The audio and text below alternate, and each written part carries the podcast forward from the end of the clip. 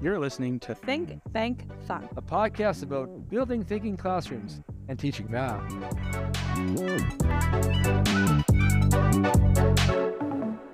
Welcome back, everyone. Kyle here. I'm joined again with Maegan. Hey, everybody. Uh, really excited to have you back as we're diving into chapter six of Peter Liljedahl's Building Thinking Classrooms in Mathematics. Chapter six turns out to be all about when, where, and how tasks are given in thinking classrooms. And there's a lot to unpack in this chapter, but can you give us a quick overview of what we're looking at here, Maegan? Absolutely. So, as everyone would know, the very first chapter of this book is all about the types of tasks we give. But then it turns out that even the best tasks, as Peter lays out in his introduction, like the Lewis Carroll with the rats and the cats and the cheese and the something, even those best tasks can go a little awry. So this chapter kind of gets into these subtle um, practices for when, where, and how tasks are um, given, which actually turns out to be really beneficial and just as important as the task itself. So, like, what were your kind of big like takeaways from this? Yeah, so I started to think back, and you know, Peter lays this out too about how we tend to give tasks in a typical math classroom. So we either project it or write it on the board. We either give it out as a handout, maybe something we've made or found, or we assign it from our textbooks or the workbooks that come alongside our textbooks. And I think, unsurprisingly to you and I, in the roles we work in, that those textbook workbooks, those kind of ones generate the least amount of thinking. And I think that's because kids have become so conditioned that this is the time, this is the place when I'm going to mimic exactly what my teacher just showed me. They just showed me all these steps. Now I'm going to show them that I listen to those steps and that I can do these steps exactly as they as they shown. So so I think that these these three different ways that we can give tasks to students end up resulting in the lowest levels of thinking in the research that they found, which I thought was really interesting. And it's something I think I've always felt as a math teacher, mm-hmm. but until thinking classrooms, I didn't really have a different way to do it. So I'm really happy that Peter's shared that with us. Um, he goes into the when, the where, and the how tasks are given. Let's start with when. Um, what was your takeaway when we were talking about the when we should be giving tasks, Maegan? So it turns out in the when, it is the most important to just give this task in the first five minutes of class because the research kept on showing that the longer that people waited to give the task, the lower potential for learning was kind of available. And I thought it was looking interesting because there was a quote he had in page 101 that said if a lesson begins with a low energy state of passively receiving knowledge in the form of taking notes, this is much harder to then raise the energy level and get them to to start thinking. So I guess our suggestions would be even if you're like, I want to try this whole thinking classrooms thing, but I want to do it at the end of a class, maybe start to take it from the beginning of class and then maybe do more of your traditional mathematics classroom stuff at the end. Was there any big takeaways for the one for you? Yeah. And speaking to what you just talked about with the energy just starts tanking after that five minutes, he's got a beautiful, very simple graph on page 102 that shows us thinking versus time and all this, how, how things start to drop. So those first three to five minutes is what he's talking about. And, you know, I think of a lot of typical classrooms, maybe my old classroom, our class by taking up the homework, which we'll talk about in another chapter altogether. But kids were sitting and they were listening to me go through something that they've already done. It wasn't a great way to get things started and it wasn't that engaging. And they slipped in that passive state. And then it was really hard once we're done going through the homework from the day before to get them thinking about what I wanted them doing that day. And then it was not enough time to do the homework. So they had to go home and do it. And it's just a cycle happening over and over and over. Whereas this really shifts things to like, okay, we're in the room, we got three, five minutes, and then we're off to the races.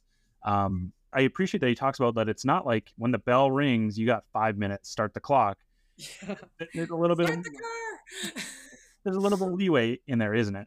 Oh, yeah, for sure. For instance, for you and I, who like we come into different people's classrooms, and that's kind of the start of the M class, or maybe run and grab some water quick, or you could be like, okay, today, like math is going to start, especially for these teachers who teach the same students all day. It's like you don't have to do a thinking class at 9.05 in order to get them to think, like maybe do it uh, right after recess.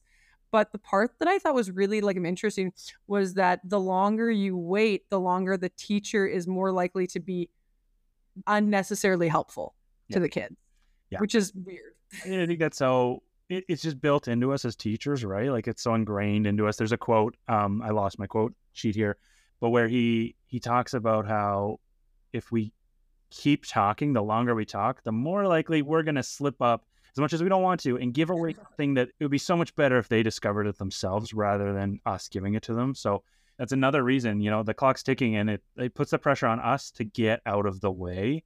Because the thing that he doesn't really talk about in the book that I recall, but like after those five minutes, you give the task, you get the cards out, the kids are off to their groups. Like you have five minutes and you should stand back. Let the kids get started. Yeah. Get out of the way. And breathe. Let them breathe. Don't get in there. And it's so hard Um, not to because you like wine, right? Let it breathe. Yeah. exactly like a fine wine. I like that. Like Um, but you know, it's it's good to wait those three to five minutes, or Yeah. give yourself three to five minutes to get started.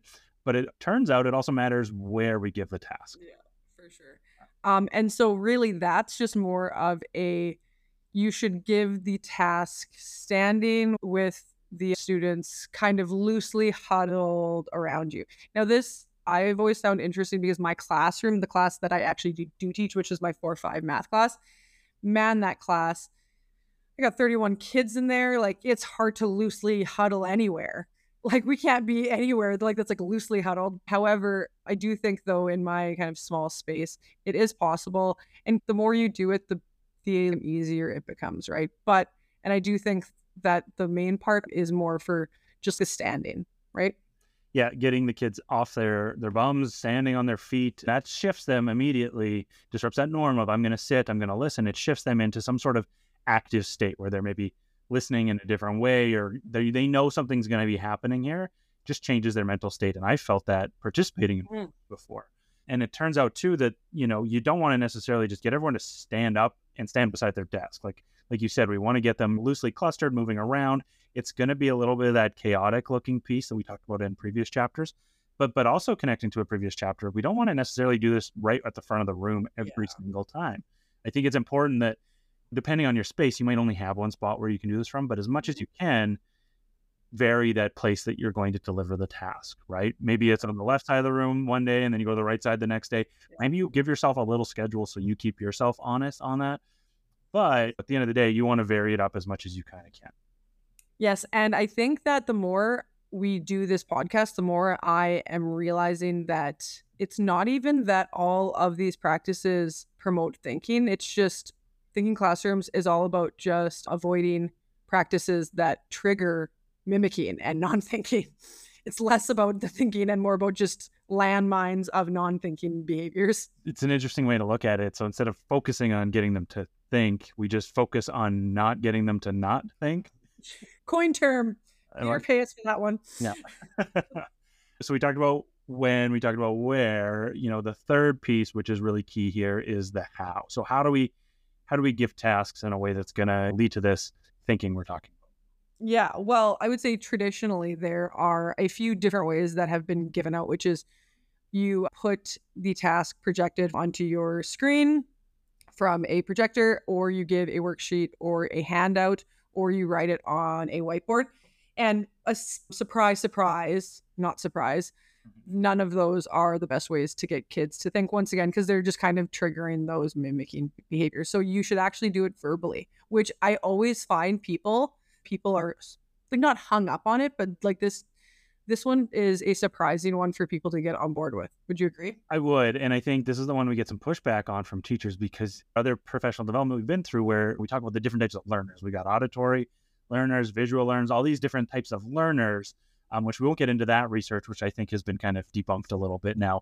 But we give it orally, give it visually, give it on paper. Every kid gets Everywhere. option. So whichever type of learner they are, they can access the problem, and that's a, that's a very different way of approaching it. And this is very counter to that. But I think what's really interesting is that research showed that no matter what and no matter who is in the room, um, giving it verbally led to more thinking, which is really exciting. But sometimes you need to give your students some specific information or diagrams. How do you handle that? Because I can't speak a triangle out to my student. well, why not? Three vertices, three sides, all straight lines, done. No, no.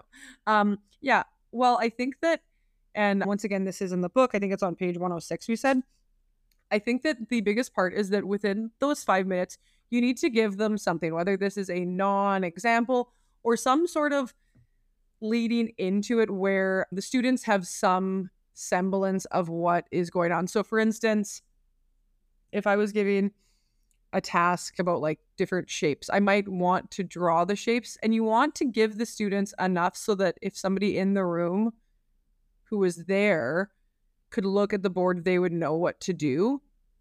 But somebody who just walked in wouldn't know what to do with that information. So you want to give them enough, but it but this should also feel like a, a um, conversation because I think the the problem with putting things written down is that that's great if it's really like simple things. So like today we are going to talk about rotations. That's fine, but I think we want to get students to be doing some really complex problems and that's when on paper is really not great, right? And so if we can give them a little bit like the tax man, draw the envelopes, sure, that's fine. But we don't want to give them too much because then it'll, it will trigger that mimicking behavior. What what have you found that works really well? Yeah, and I think you know building with that. So yeah, if any diagrams, sketch it out quick, or you know depending on the complexity, depending on what we're dealing with, even if printed out and taped to where the the station, the VNPS where they're going to be working, that's fine. I know some teachers that will do that. They'll laminate it even so kids can draw on it depending on what the task is, which isn't it, it's a great idea. Um, the other thing that I kind of learned trial and error wise is don't just read a task out verbatim. That's not going to be a great time for anyone. They know you're just replicating those other bad ways verbally. Like add a spin to it, make it a bit of a conversation, build in some storytelling, make it a, a game you're going to be playing. They're, they're just a different way, make it more more closely aligned to what a normal conversation would look like. And th- this takes a little bit of practice for sure. Um, but maybe we could share an example of maybe how we've done this. Do you want to share an example of a problem that you storified and made it an interesting task for your students just in the way that you delivered it to them? Yeah, I guess the one task that I made for the book was called a shape race. And it is a lovely task. And the whole idea is that, oh, circle, square, and triangle are coming to have a race today. And the kids are like, really? And it's like, okay, so let's say square wins. Who could have gotten second? And then they'll say triangle. And I'm like, okay, and then who got third? And then they will go circle. And so then we kind of give them one of the options for how the race could end. But then the question becomes, okay, well then what are all the ways the race could end? And and it's funny because I've done this in a couple kindergarten classrooms and a friend of mine from BC just used it with another kindergarten class and once they get to that, they're like, oh my gosh, like um, I'm star just came and he wants to race now too. And, but I could never do this with my kindergartners on paper. Like there's just no way. And the engagement and the creativity just goes sky high. But also, that is kindergartners starting on permutations in case you're wondering, is the basis of that knowledge, which is very cool to see that kind of thing happen all because of a great story, verbally told. Yeah, and I think back to the test that you and I did with a bunch of teachers when we were traveling to Toronto. Uh, was that a month or two ago, where we were presenting at the OAME, the Ontario Math Teachers Conference, and we did a thinking task with the teachers in the room, and it was a lot of fun. And we did this one where I came in early to Toronto, and then I spent the day doing a bunch of things, and you showed up later, and you said, "Hey, Kyle, it looks like you spent a lot of money." I know you got a family at home. Here, I'm going to double up. How much money you got? I'm going to double it. And then we kind of kept going through the task, and I felt just so bad. I was like, I can't just let her give me money like that. So I asked you, how much money do you have? And then I doubled you back up. And then we were thinking and we compared and we said, hey, turns out we have the same amount of money. Weird, right? what did we what did we both start out with? Grab a card, go. That was it. And then the other piece, and you just mentioned it without mentioning it, is we built in a great extension through this through a model that we like to call the oops, I forgot that we've heard our friend up in Saskatoon at Banting mention yeah. you turned it into routine. But it was, oh, actually, I forgot. Peter was also with us, and then he doubled us up. And we I kind forgot of, to tell you. And you just did that with the star joining your race, right? It's a good way to keep it going. Which is more natural, too. Yes. It's not like, here is the next extension. Oh, I forgot to tell you. And the kids are engaged. Yeah. And the first time you're going to get like frustrated kids, but then eventually it turns into eye rolls and they know exactly what's going on and it's totally mm-hmm. fine. So let's maybe recap the big ideas of this chapter is that the the how, the when, the where. So we always want to give these verbally. We want to give it within the first three to five minutes, and we want to do it standing randomly, kind of around your room, defronted. That would be the ideal situation to give it give a task, and that makes a lot of sense to me because I think about when I am working with students in my old classrooms. I'd give them a problem set, or they'd be working on a test, and they'd say like, "I don't know what to do with this problem." So like I would just read it to them verbally. Yeah. Like we would take the text and make it verbal and then sometimes that was all it took for them to realize, oh, I now I know what's going on because they heard it.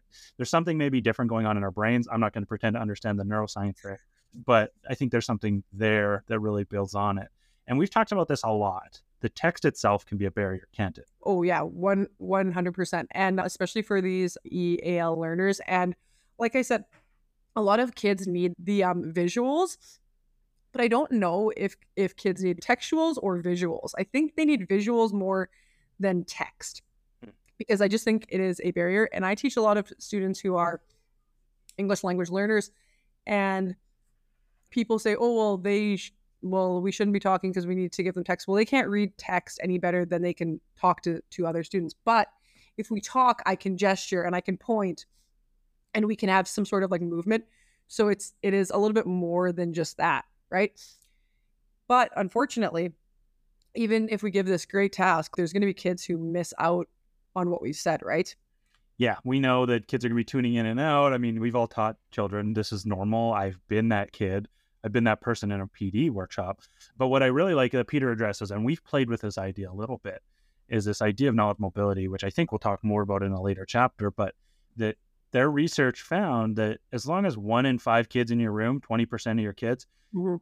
catch the question, know what's going on, you're good to go because knowledge mobility, that idea of kids talking to each other, the group beside them, looking around the room, go, wandering around to, to get a little hint from each other, that's going to take care of the rest. So, worst case scenario, you only got a fifth of your kids picking up what's going on, you're in good shape. But there are scenarios where the students, you know, they hear something different than what you said, or they interpret it Mhm. different, or maybe my delivery wasn't perfect. So, what do we do when they maybe misunderstand the question? Well, I think it depends on on how big of a misunderstanding is it, right? Because I think that sometimes you maybe can correct them if it's a very slight thing, like maybe they wrote down the wrong number. Like I've had students do that because just like maybe you don't deliver the task great, my writing is atrocious. and my eights look like S's and my fours look like nines all the time. So so that could be a um, easy course correction. Or the other thing too is that j- just have them look at some other board and be like, "That's weird because they're doing this and you're doing this. Hmm, I wonder what's going on." And then maybe like you know leading them to figure that out. But I also find that it's really interesting because because you're not giving them a text, they listen more because they're like, "There's nothing else to lean back on." I was giving them notes the other day, and and I gave them or I, I wasn't giving them notes. I was allowing them to make notes to their future forgetful selves. And I gave them just verbally, and I and I actually felt bad because I said, "This is like a nothing piece of paper. There's nothing on this piece of paper. This is gonna bomb so bad." But whatever. I said, "Hey, write this," and they wrote like mad. The next day, actually, just just yesterday, I gave it to them with some text on it, but I still told them about the text. But I could see the kids weren't listening to me because they had the text and they thought, "Oh, I'm just gonna have the text." And that's like my safety net. But then they all came up to me anyways because they're like, "What does this mean?" I'm like, "What?"